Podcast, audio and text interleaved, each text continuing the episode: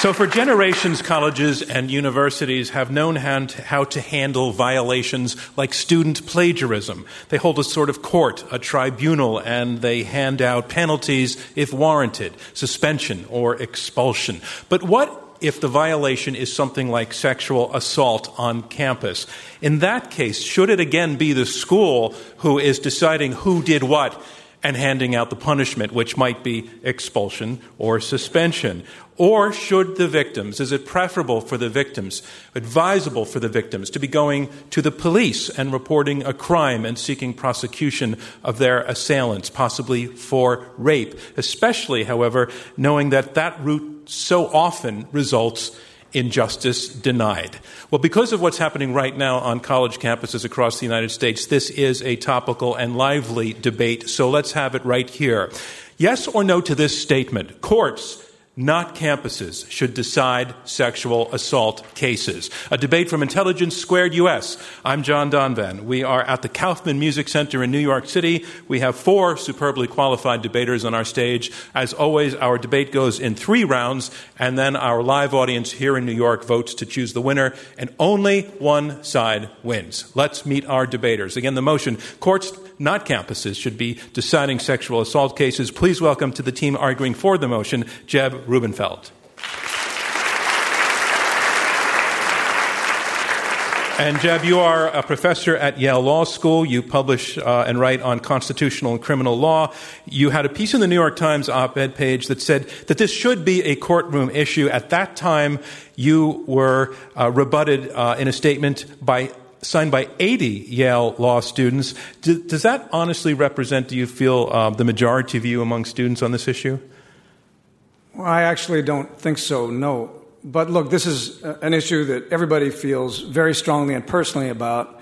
Um, I'm the father of two uh, girls on college campuses. I feel strongly about it too. That's why it's so important to have um, debates like this one. And we will. And tell us who your partner is, please.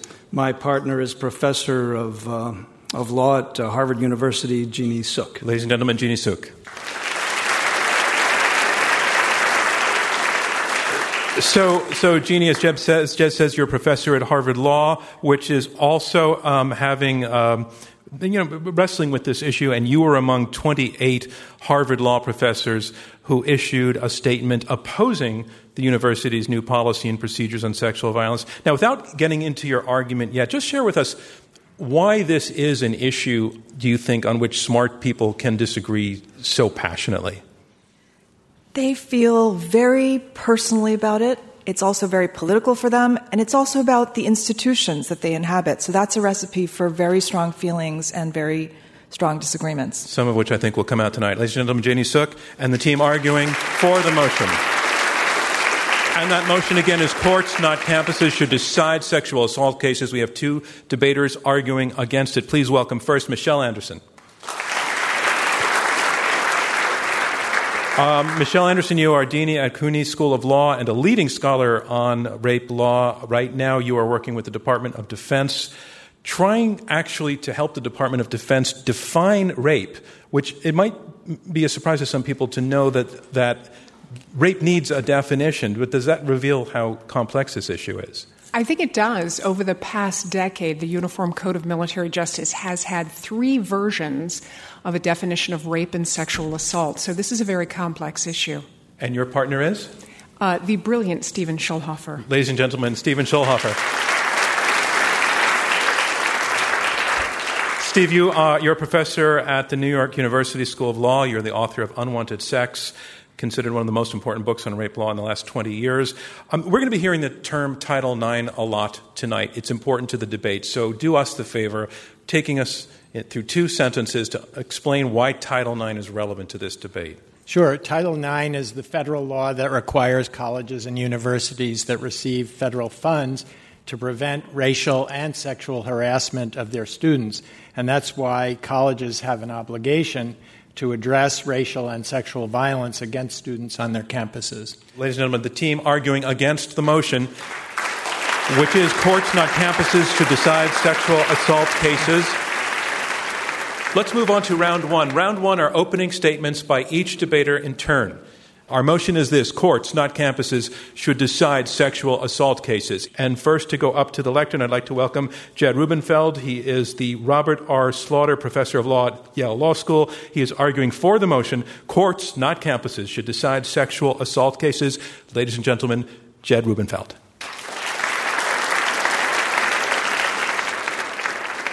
One of my daughters is a college sophomore. Uh, the other just started law school. I'm very concerned about keeping our campuses safe from sexual assault.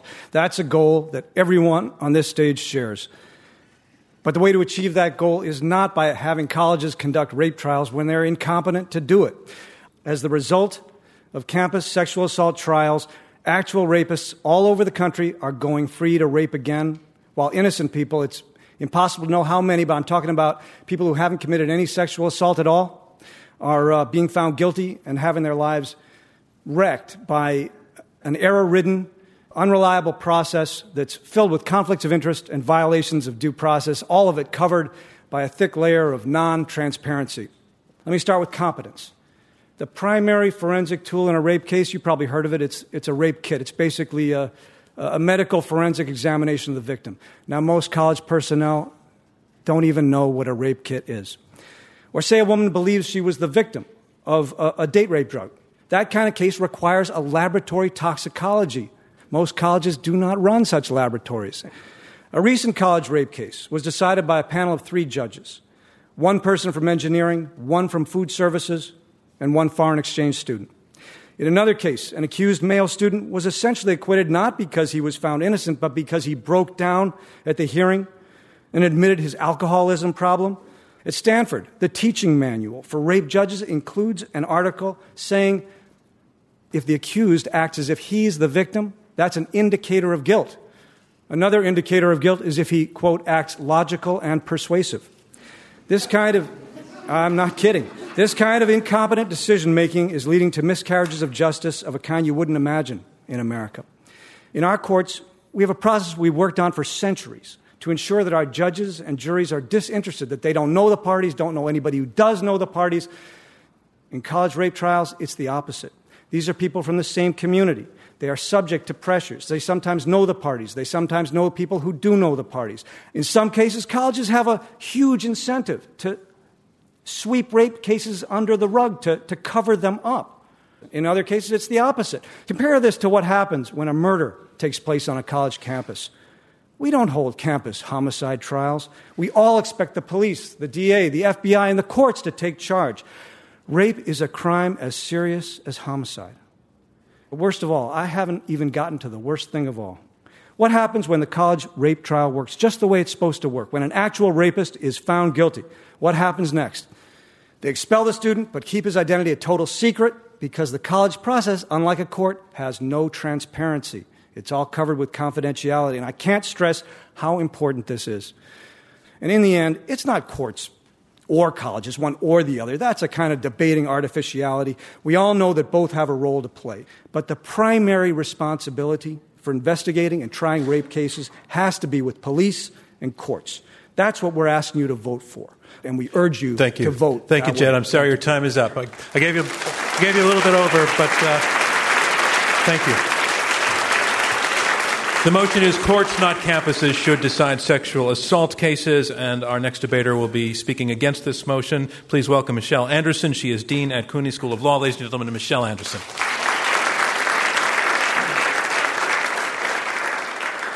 Courts should decide sexual assault cases. When a victim reports to the police, when the police take it seriously and investigate, and the case finally lands in a court of law. In those circumstances, courts should decide sexual assault cases. No one disagrees. The only thing this debate is about is between two commas, not campuses. The resolution strips jurisdiction from campuses to also decide sexual assault cases. That's what we're talking about tonight. Now, colleges and universities exist to generate and transmit knowledge, and they cannot do that job unless they have a safe learning environment in which to do it. My colleague Stephen Schulhofer will talk about the problems that happen when cases are pushed to the criminal law involuntarily. For now, I'll just note that there's a reason why 95% of sexual assault victims on campus never report to the police. They do not believe that justice will be served. The fact is that bias against victims of sexual assault has a well documented 200 year history in the criminal justice system. But even when the system harbors no bias whatsoever, campuses must be able to decide sexual assault cases. Courts and campuses have different interests in these cases and different remedies. When a campus sexual assault happens, a victim needs immediate safety and protection. Campuses can take protective measures to ensure a safe educational environment. Stagger classes, move someone from a dorm, uh, issue reprimands, suspend students. These remedies are not available in the court. The university's role is unavoidable because campuses must preserve students' ability to learn. Since the early part of the 19th century, colleges and universities have always disciplined students independent of the criminal law, and colleges wait, cannot wait around to see if the police are interested in a case. In 2013, a college fraternity hazing ritual in Pennsylvania ended in the death of a pledge by blunt force trauma to the head. The coroner ruled the death a homicide, but the prosecutor did not pursue charges until Monday, almost two years later. Now, the university had an independent interest in the case. It pursued immediate disciplinary action against the students who hazed and killed the other student, and it suspended them. Now, fraternity hazing and homicide are serious crimes, just like rape is a serious crime. But no one in that case said, oh, the court should be the only one to handle the case. The colleges should get out of the way. Now, I want to end by noting that this debate resolution is actually worse than the House Republican bill that is pending right now in Congress, with the Orwellian title, the Safe Campus Act. That bill would prohibit campuses from investigating sexual assault unless the victim reports to the police, and it's being heavily promoted by fraternities. The American Council on Education has expressed grave reservation about any legislation that would limit our ability to ensure a safe campus. The effect of this resolution is to eviscerate colleges' ability to ensure a safe campus. It would also violate students' civil rights, and it has to be wrong. Please vote no. Thank you. Thank you, Michelle Anderson. I'm John Donvan. We'll be back with more of round one of this Intelligence Squared US debate in just a moment. And a reminder of what's going on. We are halfway through the opening round of this Intelligence Squared US debate. I'm John Donvan. We have four debaters, two against two, fighting it out over this motion. Courts, not campuses, should decide sexual assault cases. You've heard the first two opening statements, and now on to the third. Debating for this motion, we're welcoming Jeannie Suk, professor of law at Harvard Law School. Ladies and gentlemen, Jeannie Suk.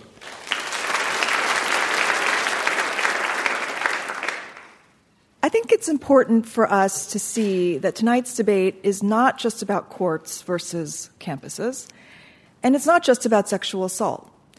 It is a debate about the equality of men and women in our society.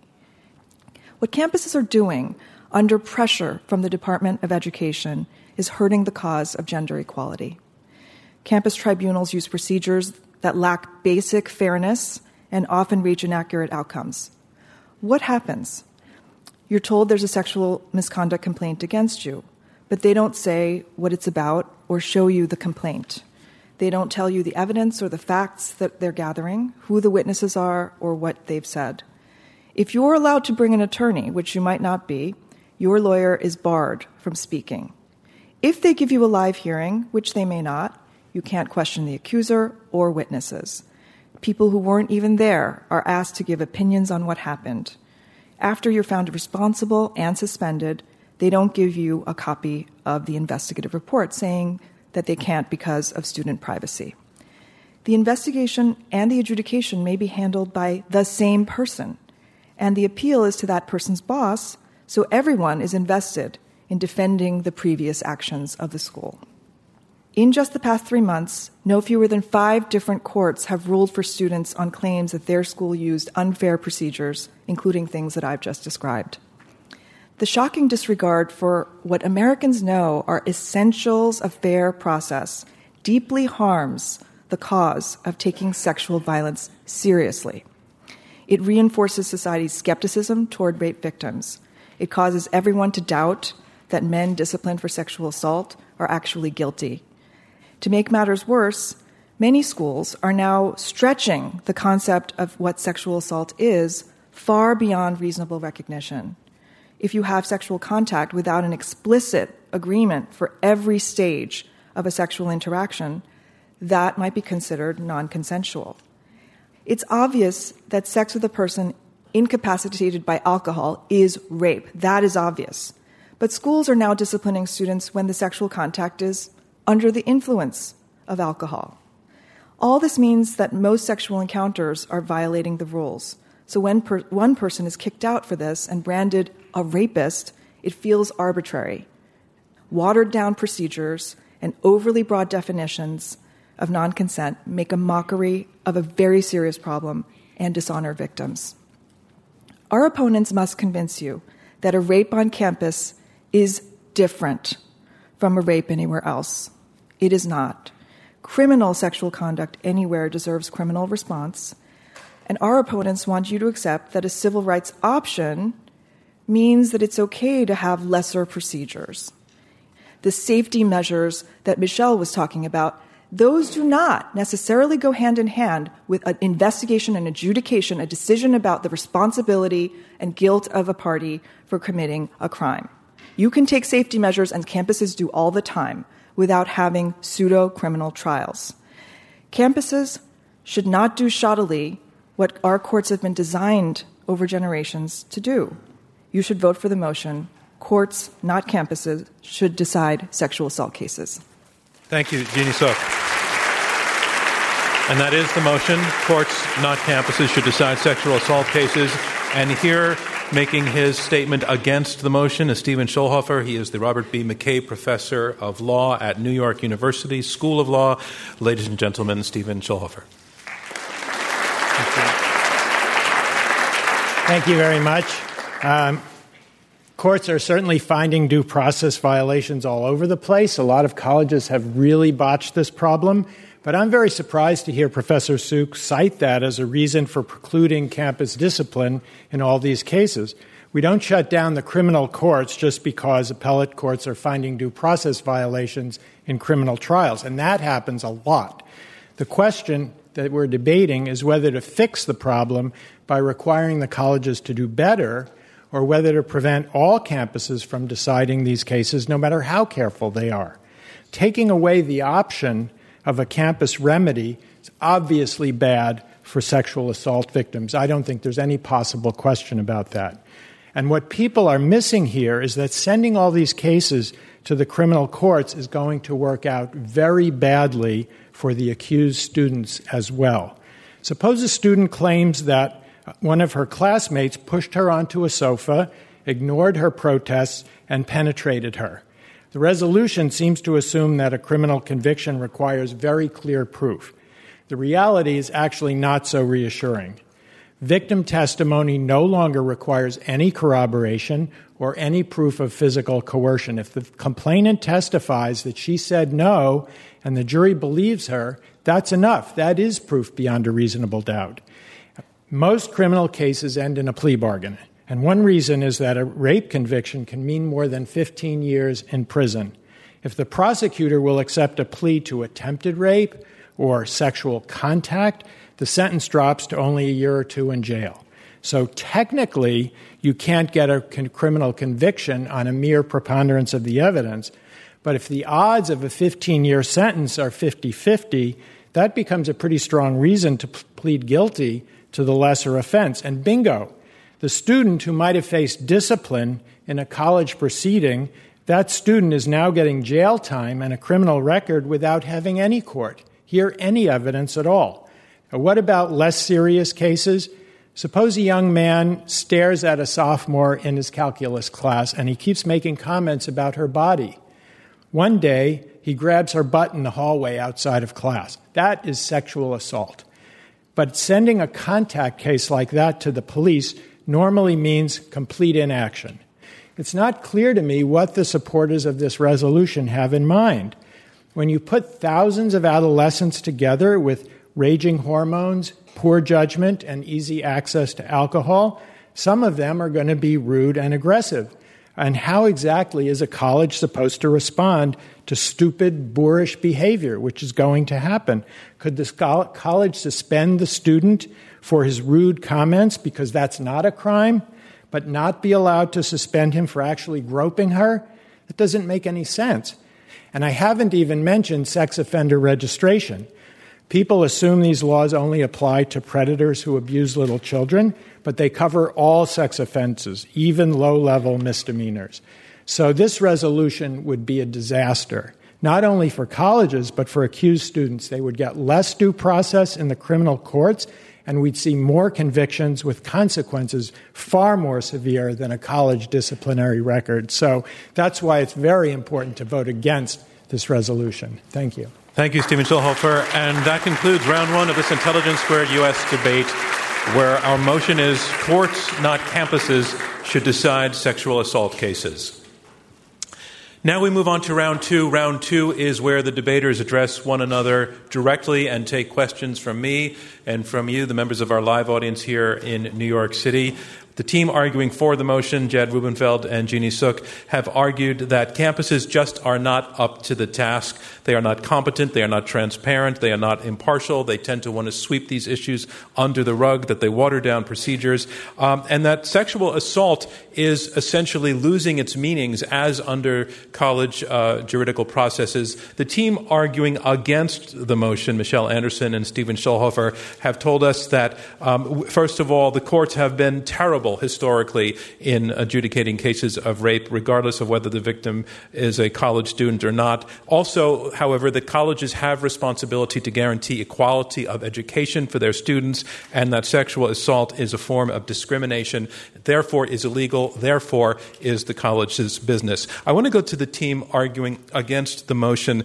Um, and, and I found something missing that I expected your argument to include, which was tell us if in any way a college adjudication process actually has advantages for the victim over uh, the court system, is in what way is it more victim focused or more victim friendly, if you will? Well, Michelle Anderson. Um, the main advantage for victims for the campus process is immediate process or fairly rapid prompt process and also a variety of remedies that are otherwise not available in court. So I emphasize that they can uh, immediately change uh, uh, class schedules or move someone out of a dorm, essentially separating people who uh, where where there's an allegation of sexual assault, and uh, they can do the kind of remedies that courts can't engage in. Okay, so those those sound like real things. Uh, Jeannie Suk?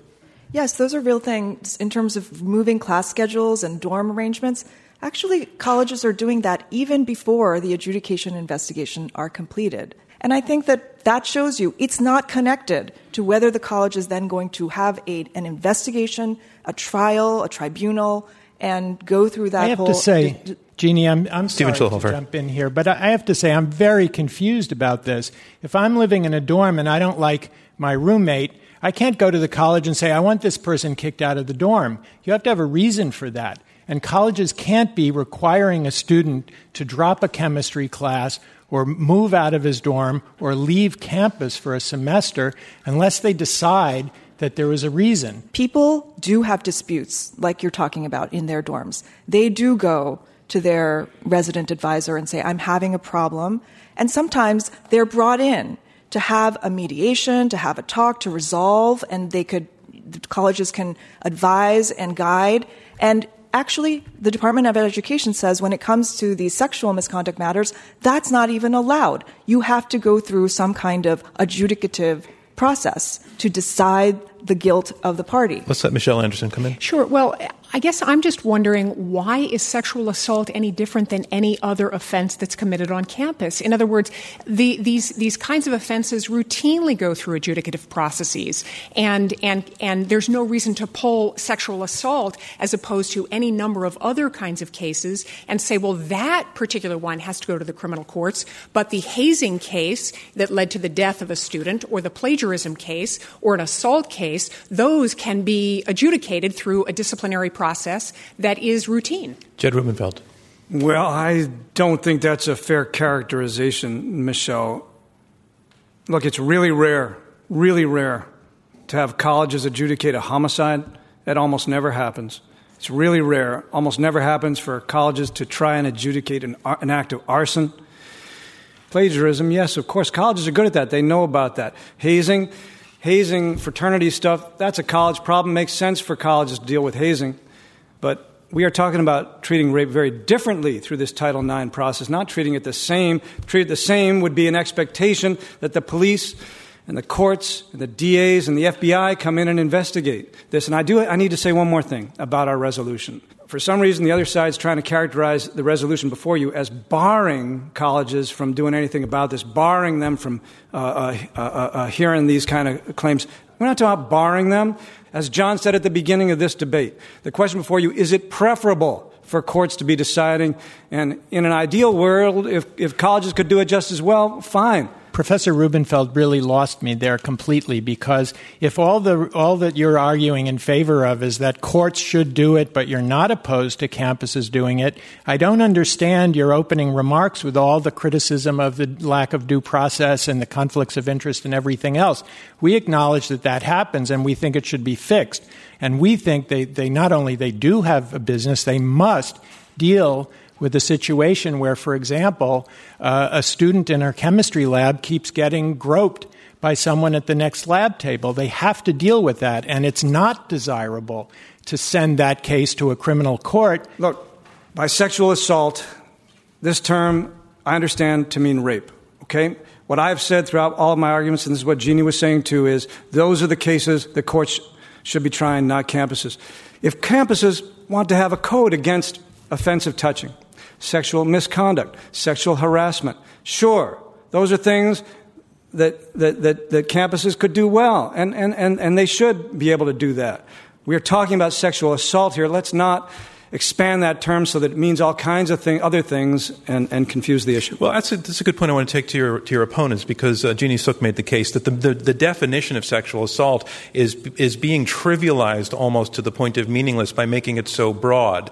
And it's, a, it's an interesting, intriguing point. I want to see if either of you would like to take it on. Well, sure. I think first, I don't, I don't want to quibble about terminology or cite a statute, but any criminal lawyer will tell you that if a young woman on the subway is gross groped uh, in the butt or in the breasts, uh, un- unwanted touching like that is a sexual assault. There is and no question about and that. And it's a crime. That is a crime. She could go to the cops. She could go to the so cops. So why not go to? Why do you think that the campus should be set up with the option of adjudicating that rather than having that victim go That's to the police? That's a terrific question, John. It's a terrific question, and it's crucial to all of this because in, on campus, you're talking about the victim's ability to pursue her education in a safe environment.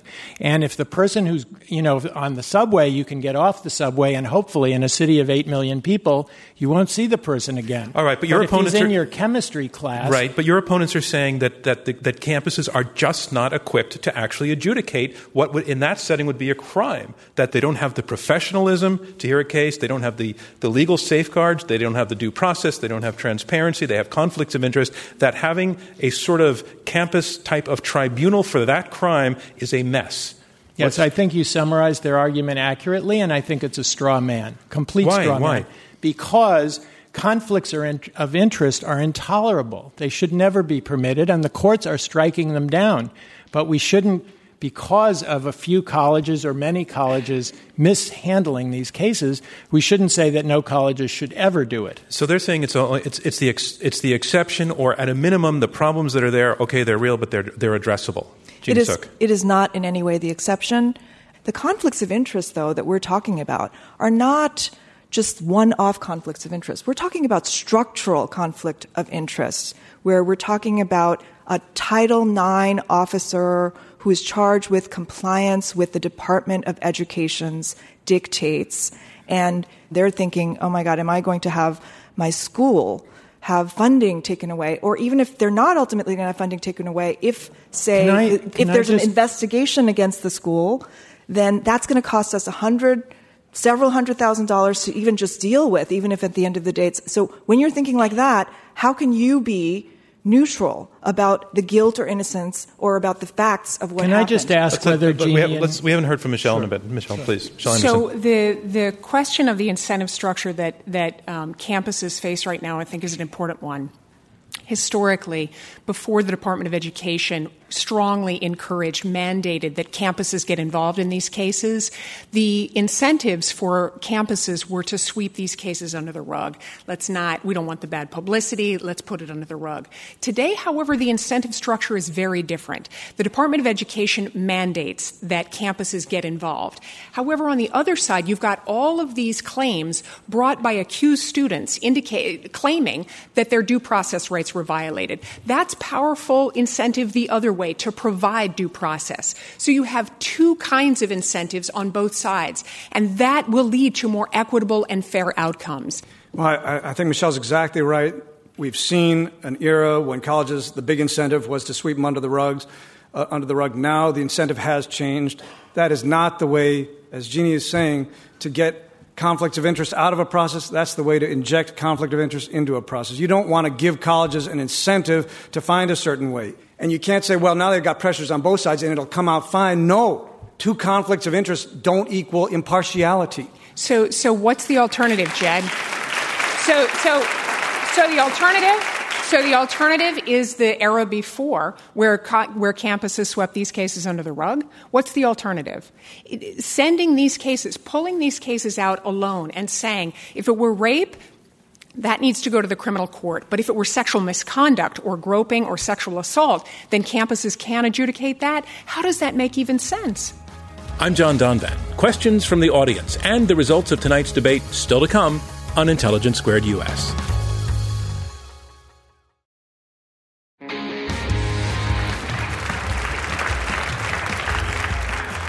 I want to remind you that we are in the question and answer section of this Intelligence Squared US debate. I'm John Donvan. We have four debaters, two teams of two, arguing it out over this motion courts, not campuses, should decide sexual assault cases. Okay, let's go to some questions right there. Hi, I'm Alex. So, about the groping question, I'm just curious. So, we've all watched Mad Men, I'm sure, and we know that in the 1950s and 60s, women didn't have a lot of op- op- outlets within the organizations within they worked for groping, things like that, sexual assault. That in reality, most women are not going to go to the criminal system. Most women have been sexually harassed, sexually assaulted in smaller ways like that. So, I was just wondering, I think that from, from my perspective, the workplace is a better comparison to school than the subway because the subway you can walk away, you're not going to see that person again, et cetera. So I was just wondering if there's anything that we could learn from what's happened from the Mad Men era to now with sexual harassment cases in the workplace that we could apply to this. I think there's a ton to learn. Jeannie Suk. If this happened in the workplace, the federal law called Title VII would provide a way for that person to sue their employer for failing to prevent or to address a hostile work environment. Now, Title IX also is a law that one could use to sue one's school for failing to address a hostile environment. Now, there are many ways to address a hostile environment. Do they all involve uh, an investigation, an adjudication, and a kind of tri- tribunal like that? No. There are many ways to do the, do the work that an educational institution, consistent with its pedagogical mission, to educate its students, to nurture them, to promote a kind of culture where sexual harassment is not considered acceptable. Um, well, I, I, I, must say, uh, and, and, and I um, appreciate the, the response that, that resonates with the audience, but I must say that in the workplace, we don't just say, well, the employer has to hold sensitivity training for his employees. Um, if, the, if in fact there was groping, then the employee did it has to be disciplined. And no employer can't get away with uh, his responsibility by just saying, I'm going to ramp up my sensitivity training. And I think your question is excellent because it is exactly analogous. Unlike the subway situation, the woman who's trying to pursue a career in the workplace cannot do that in a safe environment if she's subject to that kind of misbehavior, and there has to be a remedy. Uh, and there can't be a remedy without deciding what happened. We can't allow uh, a woman or a man to say, this person's sexually harassing me, so get rid of him. We can't just, and this is where I part company with our opponents, I totally am unable to understand how they can say that schools can take action and, and uh, impose remedies without deciding whether the allegations ever happened or not. My name is Rachel, and I was wondering um, which adjudicatory process do you believe would have more have a more successful rate of deterrence against sexual assault? Wow, what a great question. That's a great question. Let's go to this uh, first. Take it to uh, to uh, Jed Rubenfeld. Well, thanks for that great question. As you can guess, my answer is going to be the courts because it is very hard to deter people from serious crimes if you slap them on the wrist for doing it. And uh, being told to write a paper or even a suspension, that's a slap on the wrist. Now, expulsion is a serious penalty, but if you keep that a secret and it's non transparent, that is not the way you deter sexual assault. I got to add mediation. You have to understand this goes to the work related question before. Title IX has forced us to not do, we're, barred from doing mediation. What, what would grown ups do with a, a groping allegation? Grown ups at a school, they bring the parties in, get them to agree. You're not going to do this anymore. You agree, right? If you break this agreement, you will be subject to penalties. They agree. That's called mediation. No, we can't do that anymore because Title IX, Jed, the, I, the government's I, forcing us not to. I'm going to stop you because I want to keep just uh, give the other chance, uh, side a chance to focus on the question that was asked, and you had moved on a little bit. So, what about the question, Michelle Anderson? So the criminal justice system is designed to deter generally. Um, I think the, the, the, goals of the campus adjudicatory system are very different. And I don't think they have the goal of large uh, general deterrence. I think they have the goal of individual assessment of the facts and trying to match a, a remedy that fits whatever happened. Um, and I also think that the criminal justice system wildly overplays uh, its hand uh, uh, in its, and it's far too incarcerated and punitive. All right, I'm going to go to another question right there. Thank you so much. Um, what a great debate. Um, my name is Dorchen Leidholdt, and I direct the Legal Center at Sanctuary for Families. Um, we're a large provider of services to victims of domestic violence. Um, and I want to tell you what we're seeing in the campus cases we're handling. I, I, First of all, we're I, I, really I need you to get to the question. I'm getting to the question right now. I need now. the question to can be okay right now. Okay. Yeah, so, the, Colon so question. we're Okay. seeing sexual assault, real rape, but we're also seeing time lags before the report, no rape kits, and we're seeing the victim not wanting to see the perpetrator jailed. And that makes it very, very problematic for a criminal proceeding that requires all of Ma'am, the, I need you to so ask the question. So my question. question is if student victims in these situations don't have the option of campus tribunals, how will they get protection? How will they get safety? I think that they can get safety through, uh, if, if we didn't have these tribunals, we, they would have safety through the school's reasonable measures that they could take, that they take all the time. They take them even without going through the tribunals. They just impose them depending on their individualized assessment of what the safety of the campus requires. That does not mean what we need is a system, a shadow justice system that is operating in schools. Stephen. Yes, I, I, think that question really goes to the heart of one major difficulty with the proponent's position. Many, many victims do not want to force the case into the criminal process. It's not that they, they will be satisfied, they think a slap on the wrist is better, but, you know, they have a classmate who's immature, who's kind of boorish. They don't want to ruin that person's life, but they want protection.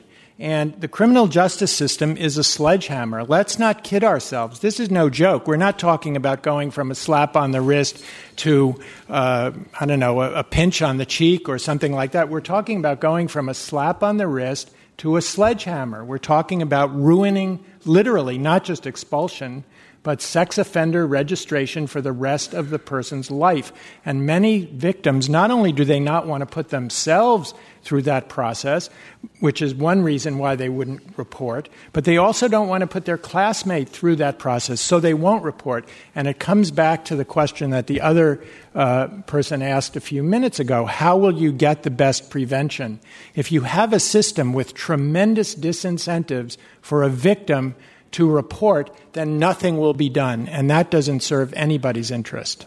We're going to sum up this round with what we are calling our two minute volley round. This is a special exercise in which the debaters are asked to compress their comments to 30 seconds in the answer to one question. Which system ultimately will result or is resulting in the greatest amount of justice done? I want to go to this side first. Which of you would like to go first? I'll start. I think there's absolutely no question that you'd get more justice and better results if victims have an, uh, options and if society itself has a mix of remedies and a mix of ways to responding more moderately or more severely depending on all the circumstances. And it doesn't serve anybody's interest to have an either or situation where either nothing happens or a ton of bricks comes down on somebody's head. Your time is up. This side. The courts have the uh, competence, the impartiality, the neutrality uh, uh, uh, uh to do this properly. That's where you get justice. Nobody's talking about barring the schools from doing anything. The question is, and I, would like you to send this message that courts should be the ones deciding these cases because that's where that's the institution we've built up for 200 years to do justice, and it's not happening in a conflict of interest ridden and error ridden process. We've got 200 years of history where the courts and the police have not taken sexual assault seriously. And the notion, and the notion that closing off an option for victims and forcing them to go to a system that is beholden to different interests and disinterested in equality, disinterested in their civil rights, and disinterested in their ability to maintain their schooling, it's not a recipe for justice. Today, if you have an acquaintance rape situation and you don't have some uh, physical evidence of harm, you get nowhere. I think that um, it is clear that the idea that schools are more interested in justice for victims, that they're more interested in their well being, that they're more interested in the correct outcomes, that is absurd. Schools are entrenched in conflicts of interests in all kinds of problems, in different loyalties to different entities, their alumni to their current students, different political forces, and our court system. Hey, it's really flawed. We know that. But that is what it's designed to do, to try to sort these out. And that concludes round two of this Intelligence Squared U.S. debate, where our motion is courts, not campuses, should decide sexual assault cases. And now we move on to round three. Round three, closing statements from each debater in turn. Our motion again courts, not campuses, should decide sexual assault cases. And here to make his closing statement, Jed Rubenfeld, professor at Yale Law School. Thank you. Um, many of you probably remember the case I'm about to mention to you, the Duke lacrosse case. That was when a woman uh, accused three lacrosse players uh, falsely, it turned out, of raping her at a house party. What was the university reaction? To those false rape accusations. It was panic. The coach was immediately fired, suspensions, everyone called for the expulsion of the, of the accused students. 88 Duke professors placed an ad calling uh, uh, uh, uh, uh that rape a disaster. All around the country, there was a rush to judgment, a presumption of guilt. Television legal commentator Nancy Grace vilified those who even considered the possibility that a woman might lie about being a victim of gang rape. The local prosecutor, too, was taken in. It took the police and the courts and due process to prove that the rape accusation was a fabrication. How did we find out it was false? We found out because the toxicology and forensic evidence disproved the accuser's claims. We found out because there was transparency and professional evidence gathering and procedural fairness. Had the accuser reported only to school authorities, and had that case been tried on campus behind closed doors, it's a good bet that those lacrosse players would have been promptly expelled and had their lives ruined with no way to vindicate themselves. But that case happened in 2007, before all this stuff got going, so that's not what happened. The students were lucky. Their case went to court.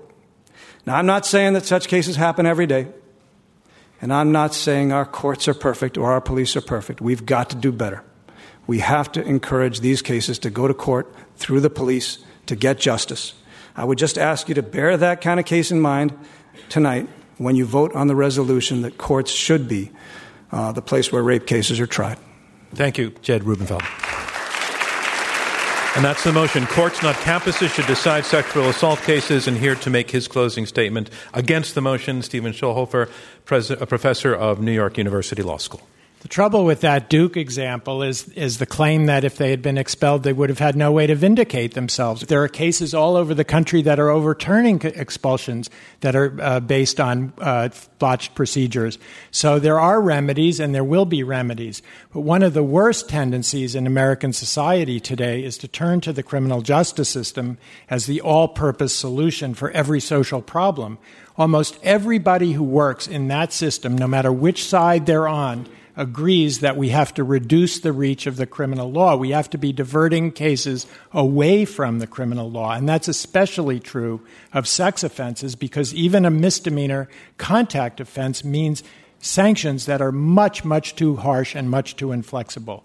So I remember vividly, my children aren't in college anymore, but I remember the feelings that I had as a parent when they were. Nobody wants to get a call from a daughter saying she's been sexually assaulted. Nobody wants to get a call from a son saying he's been accused of sexual assault. But God forbid, if you did get a call like that from your daughter, wouldn't you want to ha- her to have options for redress on campus? Would you really prefer her to say that her only option was either to go to the police or drop out of school? That's not even a close question. And what if, what if your son called to say he'd been unfairly accused? Any parent would dread getting that call. But if it happens, which call would be more horrible? Your son might say, Mom, I've been accused of sexual assault, and I might even get expelled or suspended from school. That's a nightmare.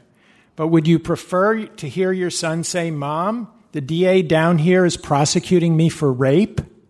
If that's what you would prefer, you should vote for this resolution. But any parent who knows the criminal justice system knows that the, uh, taking a campus tribunal and the risk of possible campus sanctions, they would take that in a heartbeat. So we desperately need to rein in the Okay, Stephen Schulhofer, I'm sorry your time is up. Thank you very much. And the motion is courts, not campuses, should decide sexual assault cases. And here to summarize her position supporting this motion, Jeannie Suk, professor at Harvard Law School. Let me close by sharing with you a worry that we haven't really talked about yet tonight. The trampling of fair process, which we see all over on campuses should give us concern about the disproportionate impact on students of color. I have personally seen time and again allegations arising from the kinds of cases I was talking about the ambivalence, the ambiguity, or misunderstanding about consent. They fall on minorities and poor students. And many others working on these cases have told me that this is a campus secret nobody wants to talk about. Think about a non transparent campus process as opposed to a transparent public hearing um, without procedural safeguards behind closed doors where unconscious bias can flourish. These are perfect conditions for biases and fears to reach inaccurate outcomes.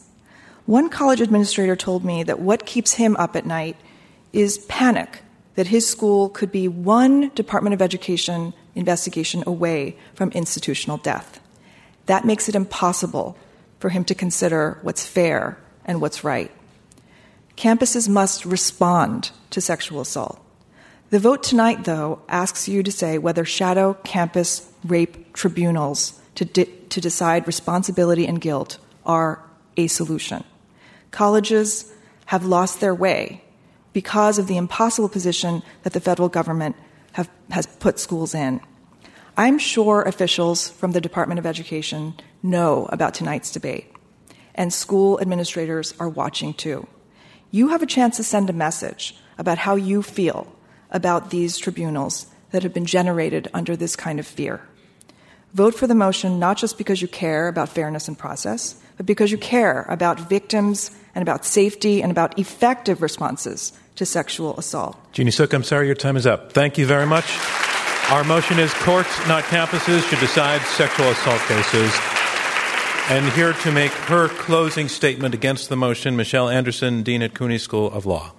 Two quick responses. One, if you're concerned about racial justice and racial disparity, it flourishes in the criminal justice system. Do you really want to send these cases there?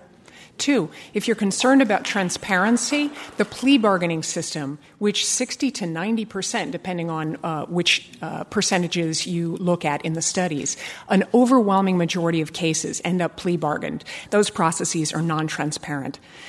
I am the dean of a law school, so I spend a lot of time thinking about how to lead a complex institution and how to provide students with a safe environment.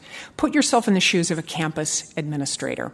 A shaken student comes to you and explains that she's failing chemistry because a student gropes her breasts after weekly labs. She's deeply distraught and she tells you she doesn't want to go to the police.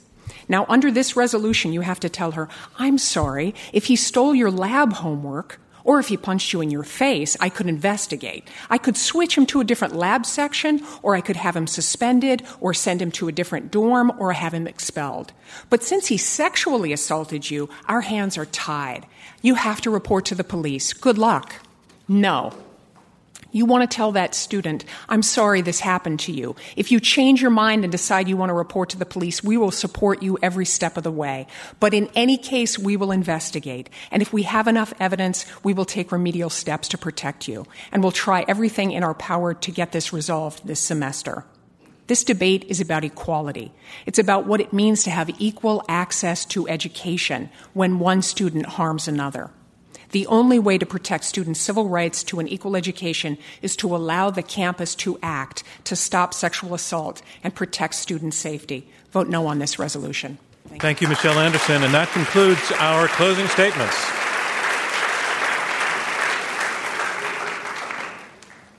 So I have the results now. Once again, the motion is this courts, not campuses, should decide sexual assault cases.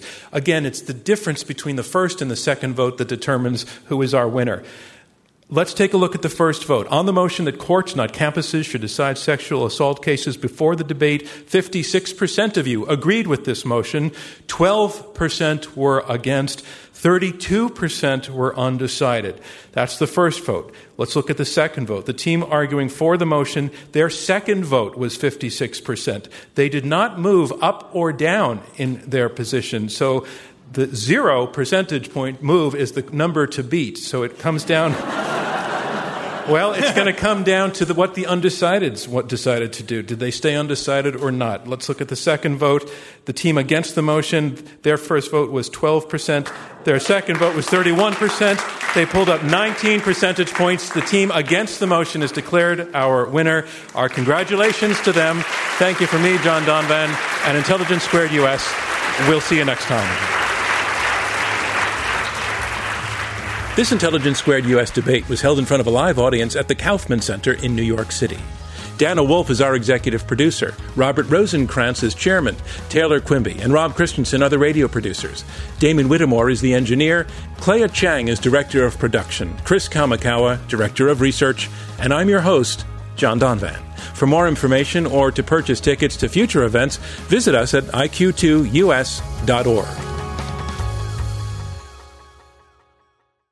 These debates are made possible by generous contributions from listeners like you and with support from the Conard Davis Family Foundation, Van Greenfield, Thomas Campbell Jackson, Christopher W. Johnson Charitable Trust, Ilona Nemeth and Alan Quasha, George L. Ohrstrom Jr. Foundation, Jerry Ohrstrom, Dr. Kelly Posner Gerstenhaber, Profit Capital Asset Management, the Rosenkranz Foundation, the Mortimer D. Sackler Foundation, and Daniel H. Stern. From Intelligence Squared US, thank you.